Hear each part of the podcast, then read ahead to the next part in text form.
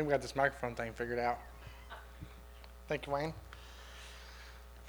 Our scripture reading today will be the 12th chapter of the book of Isaiah. Turn with me to Isaiah chapter 12. If you're able, please stand with me for the reading of God's word. Isaiah chapter 12, starting in verse 1. You will say in that day, I will give thanks to you, O Lord, for though you were angry with me, your anger turned away, that you might comfort me. Behold, God is my salvation. I will trust and will not be afraid. For the Lord God is my strength and my song, and he has become my salvation. With joy you will draw water from the wells of salvation, and you will say in that day, Give thanks to the Lord. Call upon his name. Make known his deeds among the peoples. Proclaim that his name is exalted. Sing praises to the Lord, for he has done gloriously. Let this be known in all the earth. Shout and sing for joy, O inhabitant of Zion, for great is your midst, great in your midst is the Holy One of Israel. Thank you.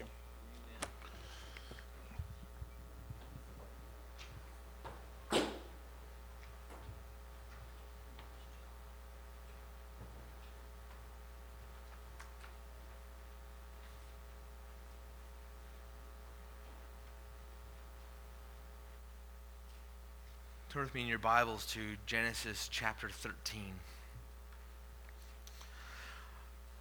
Genesis chapter 13.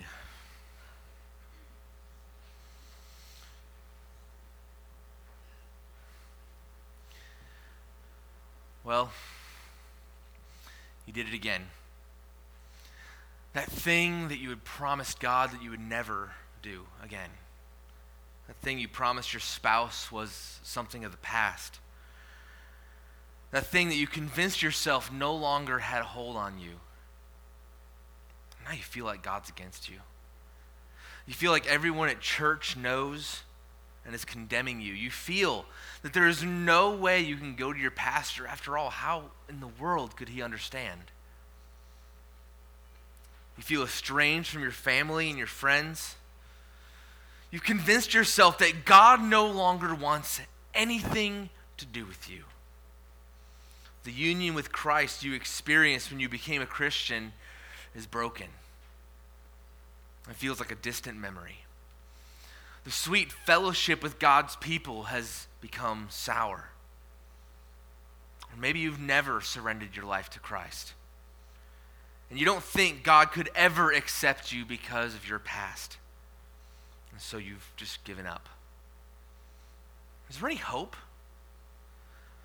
Is this really what God is like? He would just abandon us? Am I just doomed to suffer and experience perpetual separation? If you feel this way this morning, you're not alone. Not only is it almost certain that someone else is feeling the same way, but even some of the most respected people in Scripture messed up big time and felt the exact same way you do. King David, after committing adultery that led to pregnancy, then murdered that woman's husband, who happened to be one of his best soldiers, because that husband refused to help David cover up what he had done. he wrote this song to God in Psalm chapter 51. He said, Have mercy on me, O God. According to your steadfast love, according to your abundant mercy, blot out my transgression, wash me thoroughly from my iniquity, and cleanse me from my sin. For I know my transgression, and my sin is ever before me. Against you, you only have I sinned, and done what is evil in your sight so that you may be justified in your words and blameless in your judgment. Behold, I was brought forth in iniquity, and in sin did my mother conceive me. Behold, you delight in truth in the inward being, and you teach me wisdom in the secret heart.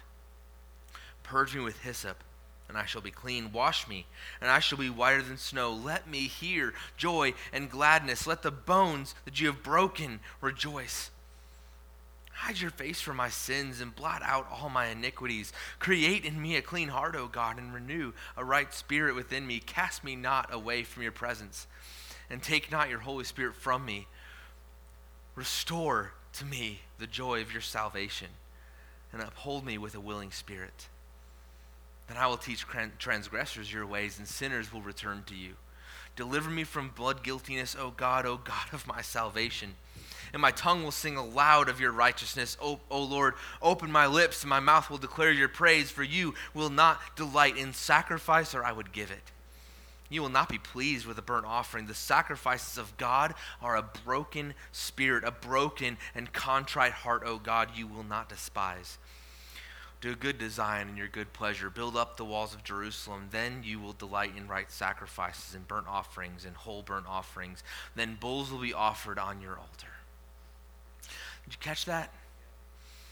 He said, Return to me the joy of your salvation. Which implies that the joy of his salvation was far from him at that moment. He was in a tough spot. Now, turning back to Genesis chapter 13, can you imagine how Abraham felt? As we saw last week, God had given him a direct command to leave his family, his father's house, and to go to the land that God would show him in chapter 12. And then he would receive land, a seed, and a blessing. And he would be a blessing to all nations. Then, right off the bat, as soon as God gives that command, what does Abraham do? He does not completely leave his family. He takes his nephew Lot with him most likely because he thought maybe God would provide an heir through Lot's family. After all, his own wife could not have children.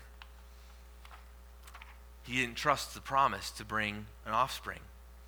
And then entering the land that God had promised him, when trouble hit, he abandoned the promised land and went to Egypt, not believing that God could take care of him even through a famine. Then, in Egypt, he willingly lied about his marriage to his wife and threw her into the arms of another man to save his own skin. Because of his lies, Pharaoh and his household suffered plagues. Abraham brought a curse to the surrounding nations, not a blessing like he was supposed to. Now he had been sent home by the Pharaoh. Can you imagine the conversations he had with himself on his way back to the promised land? How could God possibly accept him anymore? He had, in only a brief time, disobeyed and rejected all that the Lord had commanded and all that God had promised. I imagine that the joy he first felt when God called him, when he called him from Ur, the pleasure he had received from hearing God's promises was all but a distant memory. Surely it was all over. Surely God could no longer use him. Surely there was no longer any hope. Then we come to chapter 13. Maybe you feel this way and you want to know is there any way that we can return to blessing? Is there a possibility to return back to blessing? Is there any hope at all for me? Well, let's look at Abraham and the decisions he makes and the way God works in his life here in chapter 13. Before we jump into the passage, Let's go to the Lord in prayer.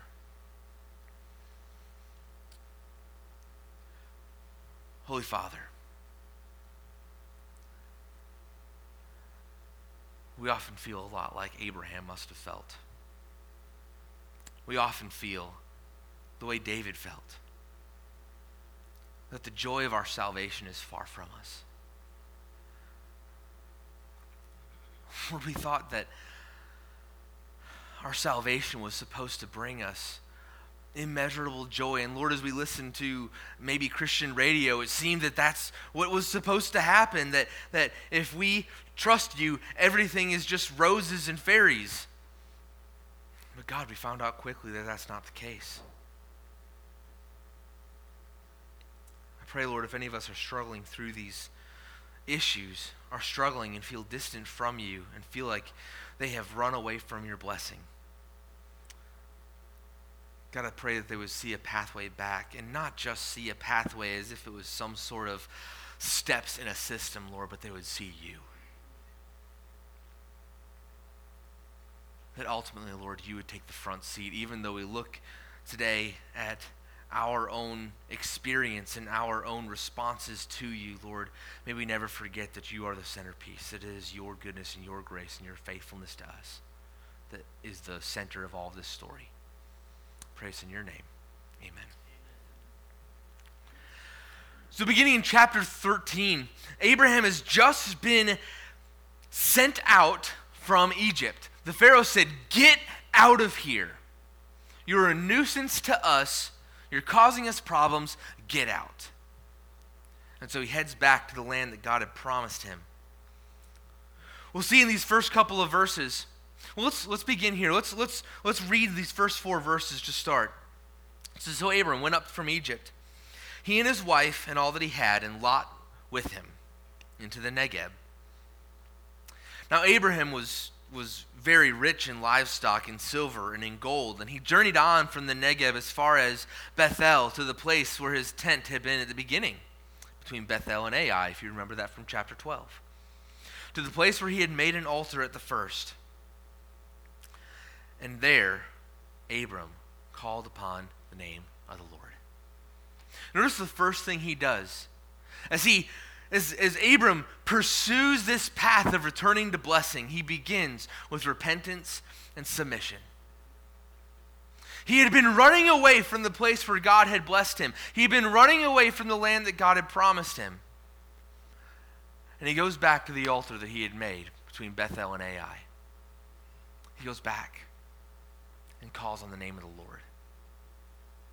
Can you imagine that prayer? The text doesn't tell us anything about what he prayed to God at that moment. But I imagine it wasn't too awful different than David's in Psalm 51. I imagine it wasn't too different. Like, God, I'm, I'm broken. I failed you. I haven't trusted a thing that you promised me. I haven't obeyed a single word of your command. Here I am. This is all I have.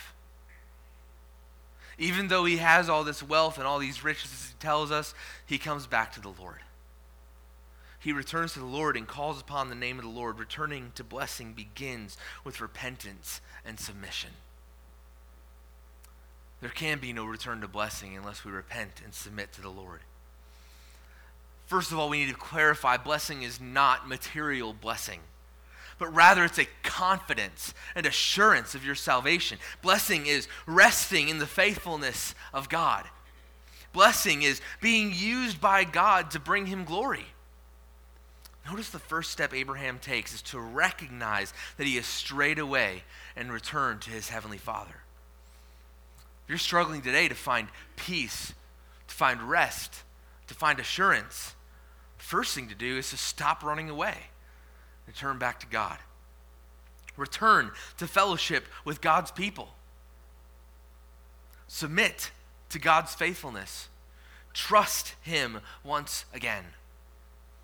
You cannot his, experience His grace if you do not trust His grace.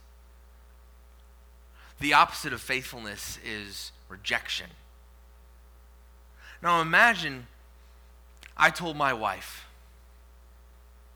as I'm sure some of us have told our spouses before, in a moment of, of anger. But imagine you told your spouse, I don't trust you anymore. How deeply do you think that burns? Maybe you've been the one that that's been told to. I just don't trust you anymore.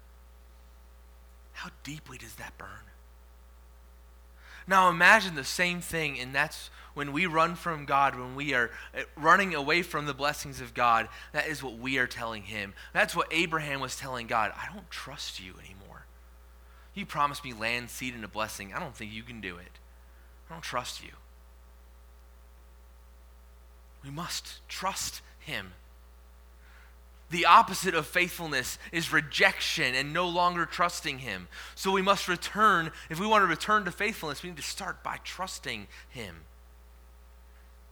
We'll see this fleshed out later in Abraham's life. But for, for now, let's just marinate on that. To repent, then, is to turn around from our sinful direction to run back to God. When we run back to Him, we must come to Him in humility. Humility is saying, I can't do this on my own, and I need Him to do it all for me. Not just I need God to finish what I couldn't what I couldn't finish, but I can't do any of it, and I need Him to take care of all of it.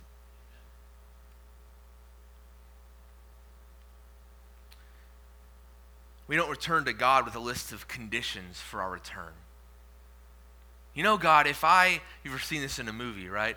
You know, God, if you save me from drowning in this car wreck that was caused because I was drunk driving, if you do this, then I'll go, I'll come back to you. You know, God, if you'll fix this situation in my life, then I'll come back. If you do this for me, then I'll come back. Or I'll come back to you, but don't expect too much out of me. Or whatever the case may be. If we place conditions, when we come, we don't return to God with a list of conditions for our return, but rather we come to Him with a blank page. The Latin, the tabula rasa, a blank tablet, a blank page, willing to follow Him at any cost.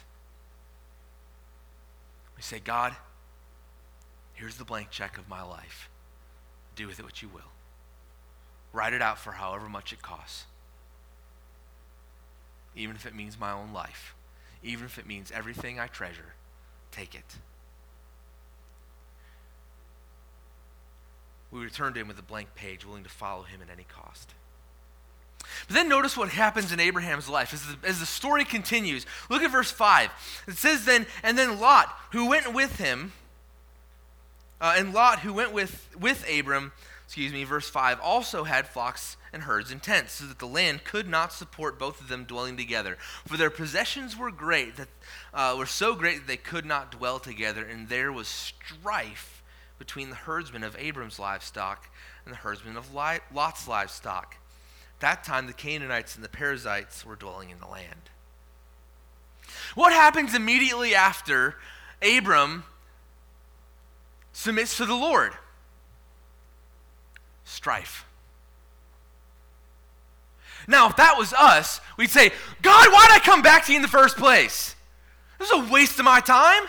I went here, I, I, I went back to church and I submitted and I repented, and, and then what, are you doing to me? Right? Isn't that how we often react? But it seems to be the case, at least as it is in the case of Abram, that returning to blessing brings conflict.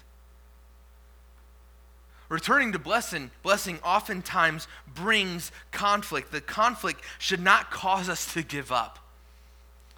Rather, the conflict should encourage us to press on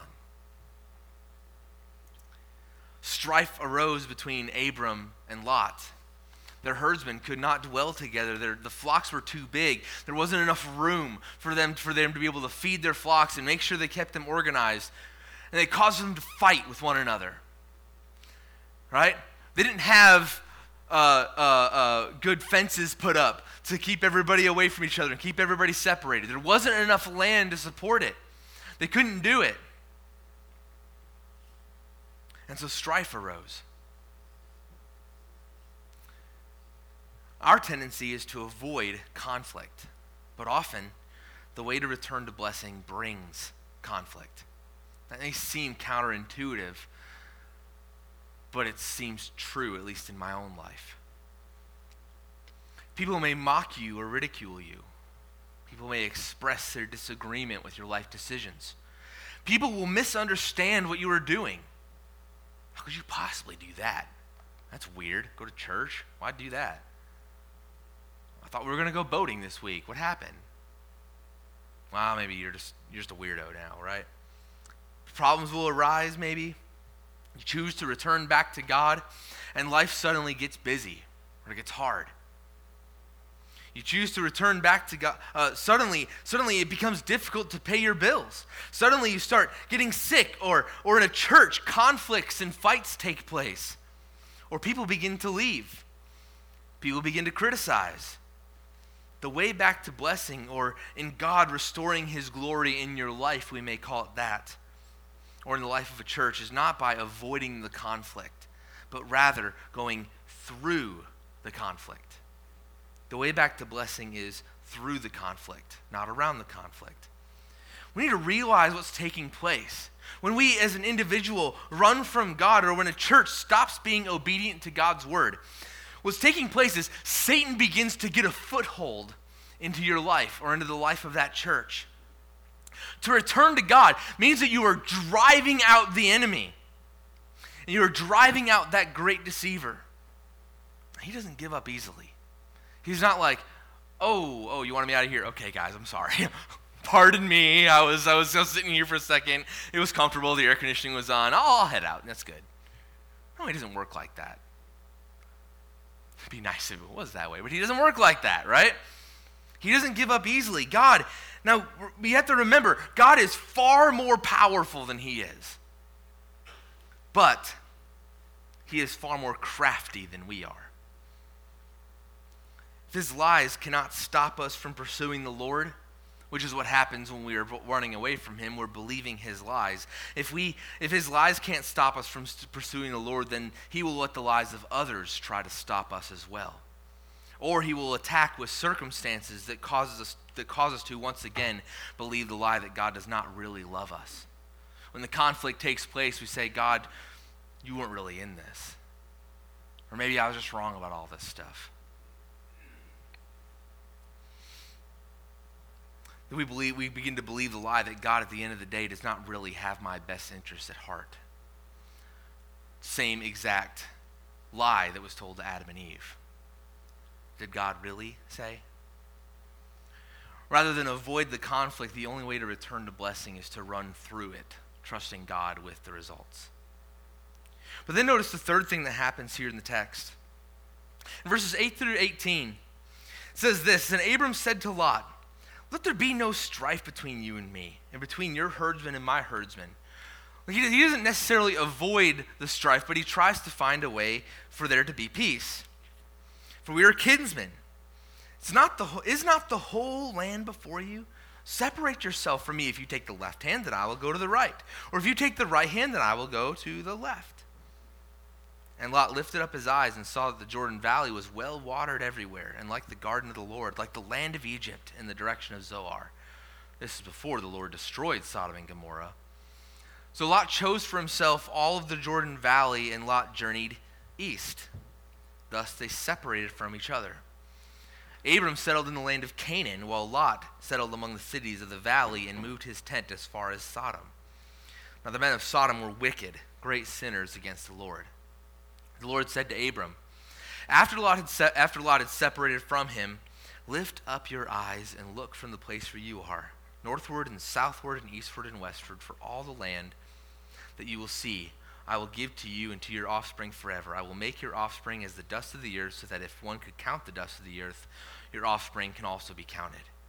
Arise, walk through the length and breadth of the land, for I will give it to you. So Abram moved his tent and came and settled by the oaks of Mamre which are at Hebron, and there he built an altar to the Lord.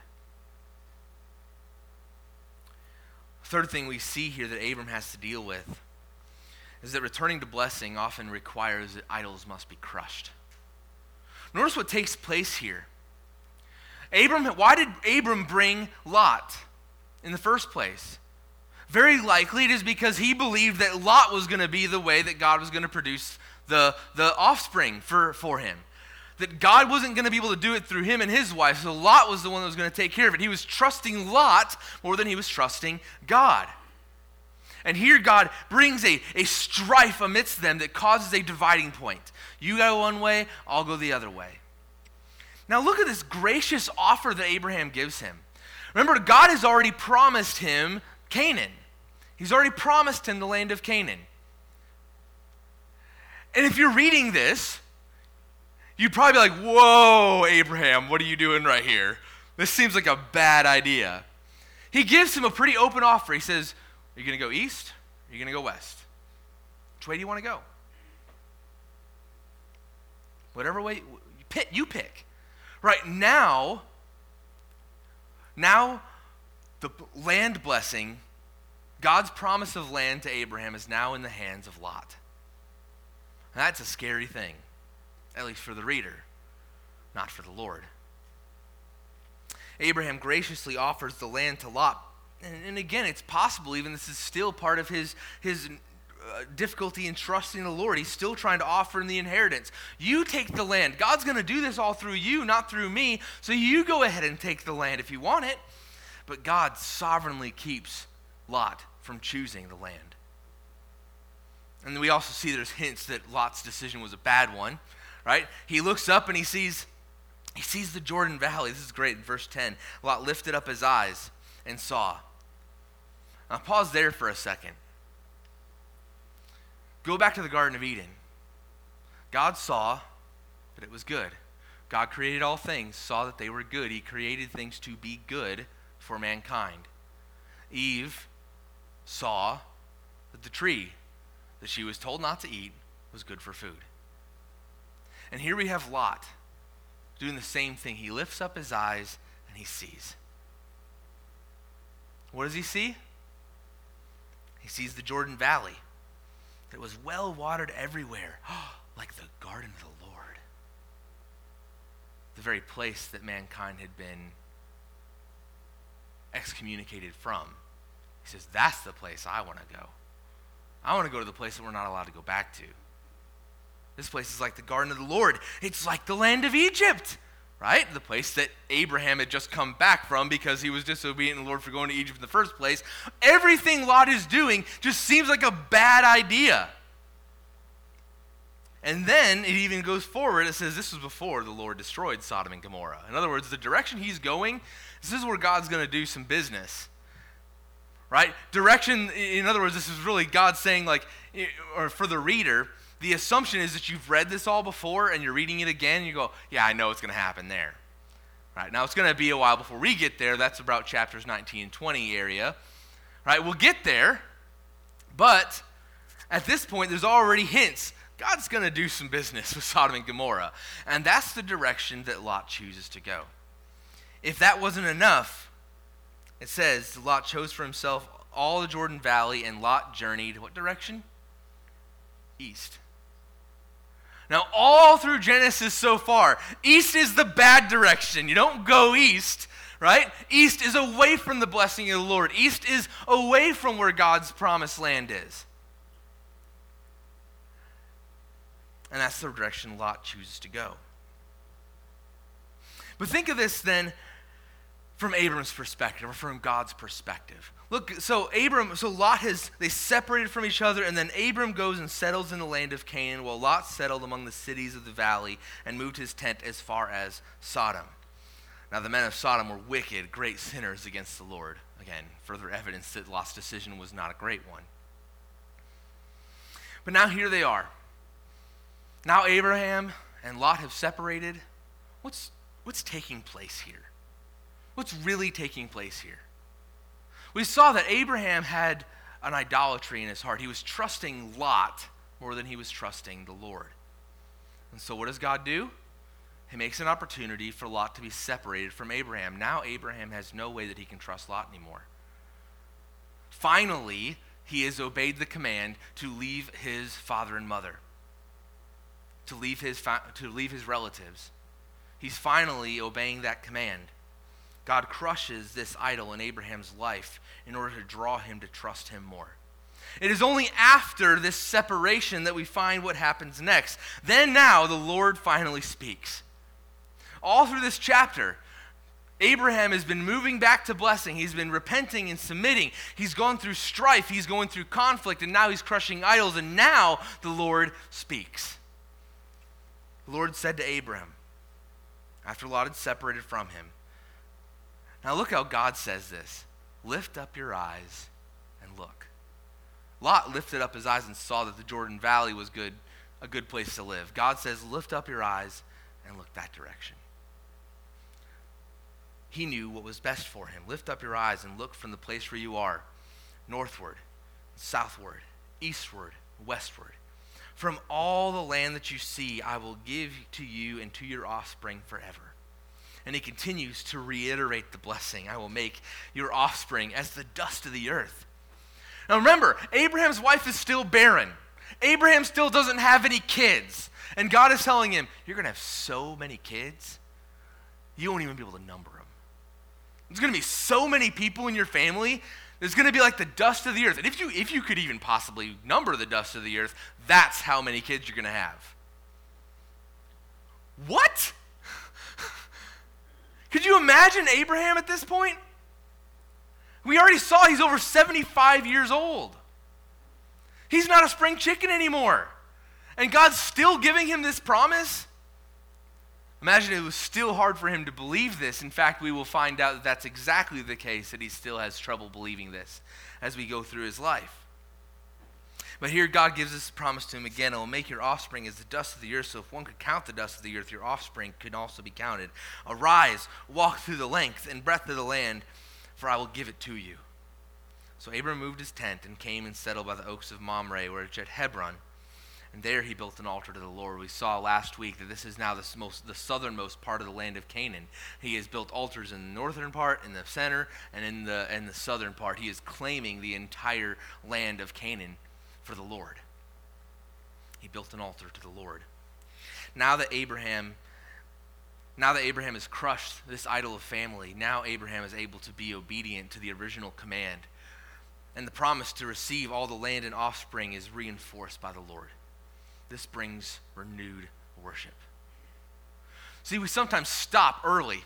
We stop at the conflict, or we stop at the idol crushing. We don't want to get rid of that thing. And we never get to the other side where God's able to renew his promises. Abraham didn't believe that God could provide an offering, offspring through his barren wife, so he brought Lot instead of obeying God completely. The only way God could restore Abram was to crush the idol of dependence on Lot to accomplish God's promise. The same is true for us. Often, the reason we strayed from God in the first place is because we trusted something or someone else for security and blessing rather than God and His Word. We gave our lives to a job so we could have financial security rather than trusting God to provide our needs. We trusted a boyfriend or a girlfriend or a husband or a wife or a child or a grandchild to bring us peace and satisfaction rather than trusting the Lord to provide those things. We trusted athletics to give us what we needed to fill that void in our life. So we allowed participation in sports or entertainment through sports to overtake our lives rather than letting God and His glory bring us fulfillment and satisfaction.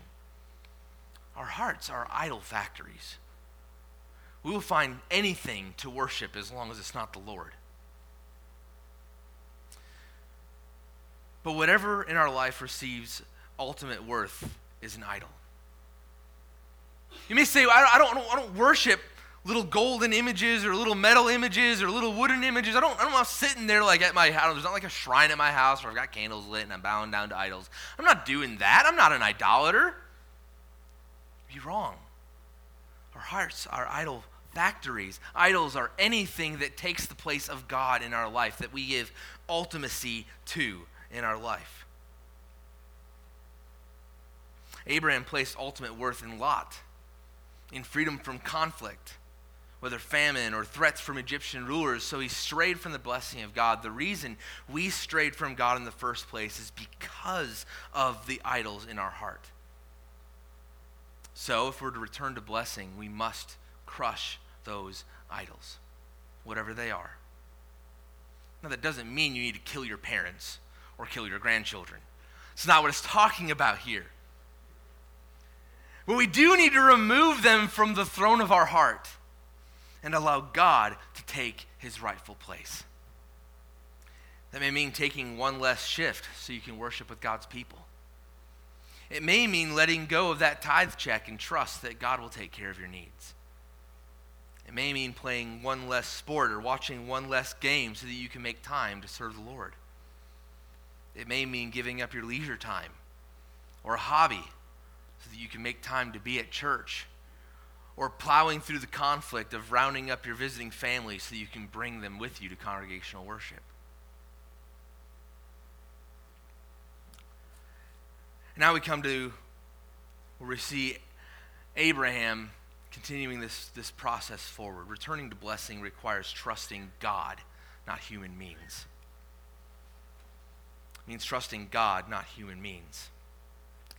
Chapter 14 begins with a massive armies. There's, a, there's two major groups of armies, and they start to have a clash. It's kings from one area go against kings of another area. And in the middle of this clash, that's all taking place outside of the land of Canaan, mind you. This is all taking place kind of outside that area. And, and, um, and in the process of this battle, Sodom is taken. Sodom and Gomorrah are both taken, these evil cities where Lot happens to live, and Lot is taken captive. Now, Abraham has a decision to make. Does he let his nephew suffer at the hands of being a prisoner of war, or does he go and get him? Now, the text doesn't tell us that Abraham asked God what he should do, first of all, but we do get indications that it was the Lord helping him along after he meets up with Melchizedek. When he goes to battle here, um, uh, trying to find it here, I apologize. Uh, verse 12, they took, they took Lot, the son of Abraham, Abram's brother, who was dwelling in Sodom and all his possessions, and went their way. Verse 13, then one who had escaped came and told Abram the Hebrew, who was living by the oaks of Mamre the Amorite, brother of Esqual, uh, or Esh, um, Eshcol, anyway, whatever his name is, and of Aner. They were allies of Abram. When Abram heard that his kinsman had been taken captive, he led forth his trained men born in his house, 318 of them, and went in pursuit as far as Dan. That's the outer edges of, of the land of Canaan, by the way. He, he chases them all the way to the edge of the land of Canaan. And he divided his forces against them by night, he and his servants, and defeated them and pursued them to Hobah, north of Damascus. And he brought back all the possessions and also brought back his kinsman Lot with his possessions and all the women and the people. Now, if you were to go back ahead and look at the, these nations that came about, the nation that won is a nation that had giants among them. Right? Very, very tall, very strong, very powerful military people They were a part of their army. They were the winners. They took Lot as spoil. Abraham takes 318 people and defeats them. Well, I would say that's a pretty big deal. Right? What is, what is God doing? How is, what is God doing for Abraham? Well, now Abraham's going to have a reputation. He's got a good military force. We don't want to mess with him. Right? Someone's taking care of him. In fact, that's exactly what the king, what king, the king of Salem, Melchizedek, tells them. He says, God is with you. And God took care of this for you. So God uh, establishes an impressive reputation for Abraham. As he returns to blessing, God establishes a reputation for Abraham. God or Abraham trusts God with his own reputation. And thus we must trust him with our reputation as well. Returning to blessing in this point, it requires trusting God, not human means. And here, Abraham trusts God with his reputation, and God establishes an impressive reputation for Abraham. Trusting God is also uh, to, is to fill his promises in his way and not our way. Now look at what happens here. Verse 17. After his return from the, from the feet of Chedorlaomer and the kings who were with him, the king of Sodom went out to meet uh, him at the valley of Shaveh, that is the king's valley. And Melchizedek, king of Salem, brought up bread and wine. He was the priest of God Most High. So Melchizedek is a king priest. And he blessed him and said, Blessed be Abram by God Most High, possessor of heaven and earth, and blessed be God Most High, who has delivered your enemies into your hand. And Abram gave him a tenth of everything. And the king of Sodom said to Abram, Give me the persons, but take the goods for yourself. But Abram said to the king of Sodom, I have lifted my hand to the Lord, God Most High, possessor of heaven and earth, that I would not take a thread or a sandal strap or anything that is yours, lest you should say, I have made Abram rich. I will take nothing, but the young men have eaten, and the share of the men who was with me, who went with me. Let Aner, Esqual, uh, and Mamre take their share. Abram is given two people that come to honor him. One says, Man, Abraham, God is with you. God's taking care of this. Here's bread and wine. I'm going to honor you with this. And, and Abraham accepts that. We could go a lot more into a lot more detail about Melchizedek and him being a king priest. Hebrews tells us that Jesus is a, is a, is a priest after the order of Melchizedek. So Melchizedek is a really important figure. We really don't have time to delve into all that's going on with Melchizedek. If we go through Hebrews someday, then we can maybe delve into this a little bit more. But for this sake, let's see this that Melchizedek, this king priest, brings out this way to honor Abraham and, and, and praises God for him. And Abraham responds by accepting that praise to the Lord, not for himself, but praising, but accepting his, his offering, and gives him a tenth of everything that he has. He blesses him by saying, All right, here's a gift to you as well. But then the king of Sodom makes a proposal. All right, give me all your people, and I'll give you anything you want all of my stuff. You can have any of it. That might be a pretty tempting offer. Just give me your people, and you can have all of my land, you can have all of my possessions. But remember, Sodom is outside the land of Canaan, it's outside the land of promise. The king of Sodom saw a way for himself to benefit from Abraham. He would offer Abraham land, but not the land that was promised to him by the Lord king of, of Sodom essentially offers a shortcut to Abraham, a human means of receiving the blessing of God. Abraham may have seen this offer and said, Oh, this would be over, isn't it? I get this land right here. It's being offered to me.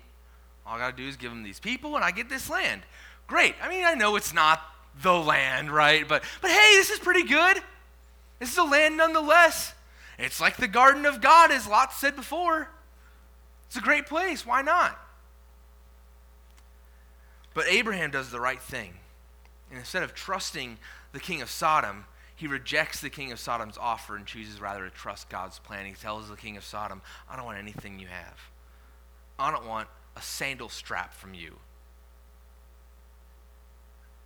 I want to get it from God, the way God wanted to give it to me.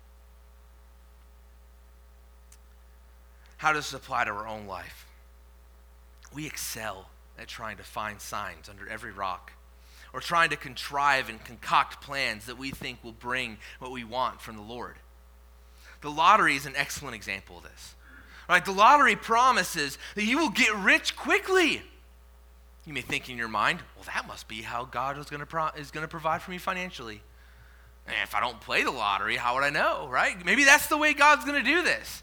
Maybe that's how I'm going to get rich. Maybe that's how my needs are going to get taken care of by winning the lottery.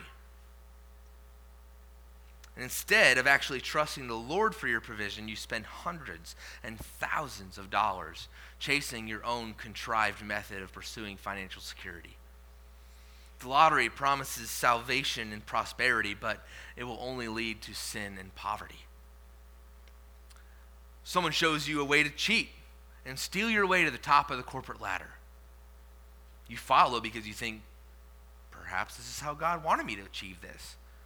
Right? I can, I can be the CEO if I do it this way. Maybe that's how God wanted this to happen. Maybe that's what God had planned for me the whole time.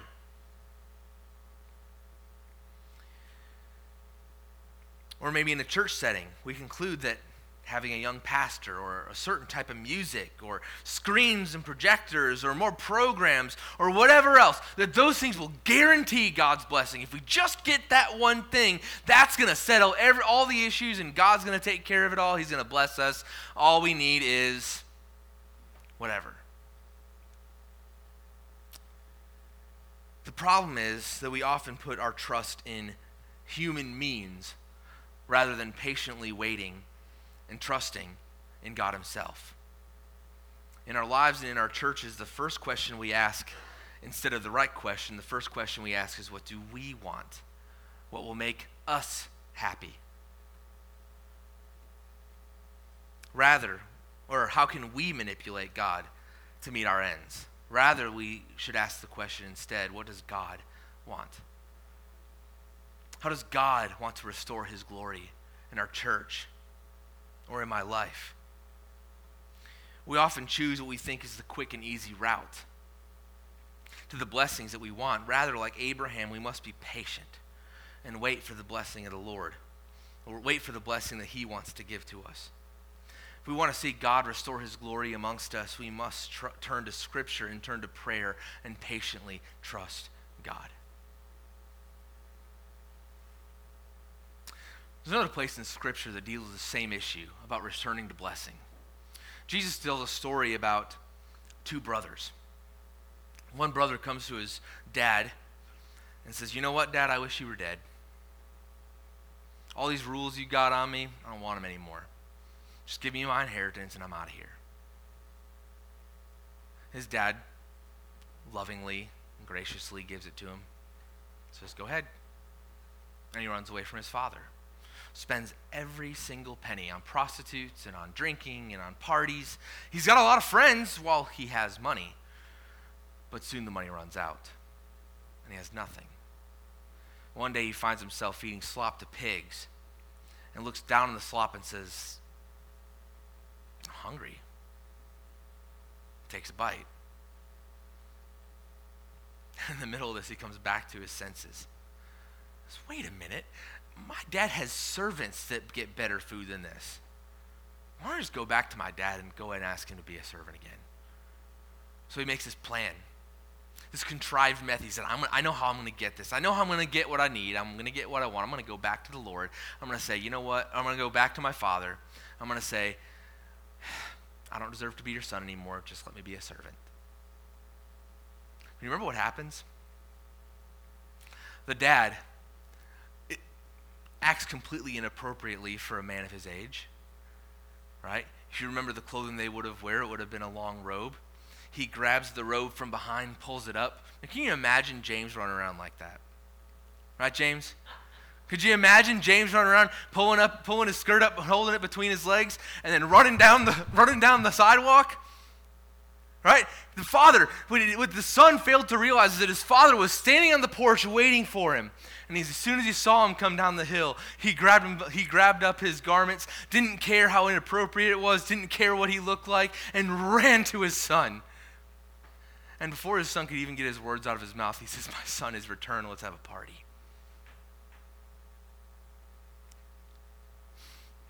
But this story is about two sons. The other son can't understand this. Dad, I obeyed all the rules. I did all of it. I'm sitting here. I have I never left you. Right, this is the opposite reaction we could have. How come when I've been done all these things, when I've done this and I've done that and I've obeyed all your rules, how come I don't get a party?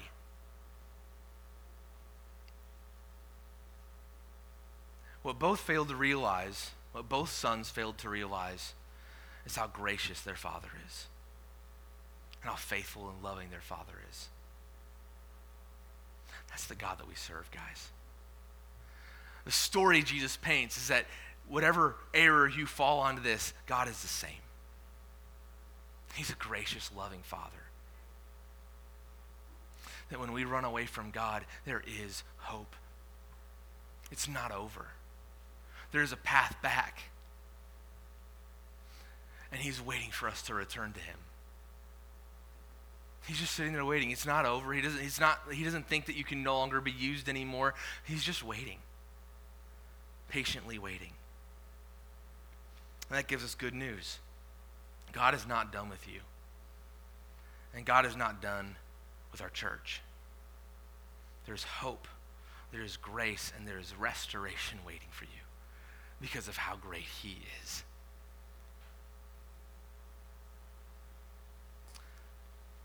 Maybe you're here this morning and you don't know Christ as your Savior. You've never had the blessing of salvation. You've never had the joy of salvation to lose in the first place. Jesus Christ died for your sins. The Son of God took on humanity, lived and suffered, lived in perfect obedience, suffered a death on a cross, and it didn't end there. He rose victoriously from the grave so that you might have life. If you need to submit yourself to salvation in Christ, not trusting some kind of works, not trusting some kind of system, just trusting the Lord for your salvation. Christ alone, by grace alone, through faith alone, in Christ alone. Are you ready to trust Him? That's the initial blessing. It's the joy of salvation. Maybe you're here today and you've, you've not felt that joy in salvation, maybe not for very long, maybe for a really long time. What are you waiting for? Turn and repent. I'm not saying it's going to be easy. You're going to run into strife. You're going to have to crush some idols. You're going to have to be patient and trust the Lord. But He's a great Father. He's a good Father, standing and waiting for you. Let's pray, and then we'll move into our time of Lord's Supper after our invitation. Lord, thank you. Thank you for your love and your grace. Lord, I can't think of a more fitting way to respond to this message than to partake in the Lord's Supper. And I pray that you would call us to repentance first. Lord, as we have this invitation, that this invitation would be an opportunity to get our hearts right with you, to return to you, whether in our seats or at these steps. Lord, that would be the first step in our process before we come before your table. Lord, you said there are people who have eaten unworthy and it has eaten death to them. I pray, God, this moment of silence, this time of, of, of, of music and silence and, and, and introspection would be a time where we run back to you. Pray, Lord, that you would help us to do this in your name.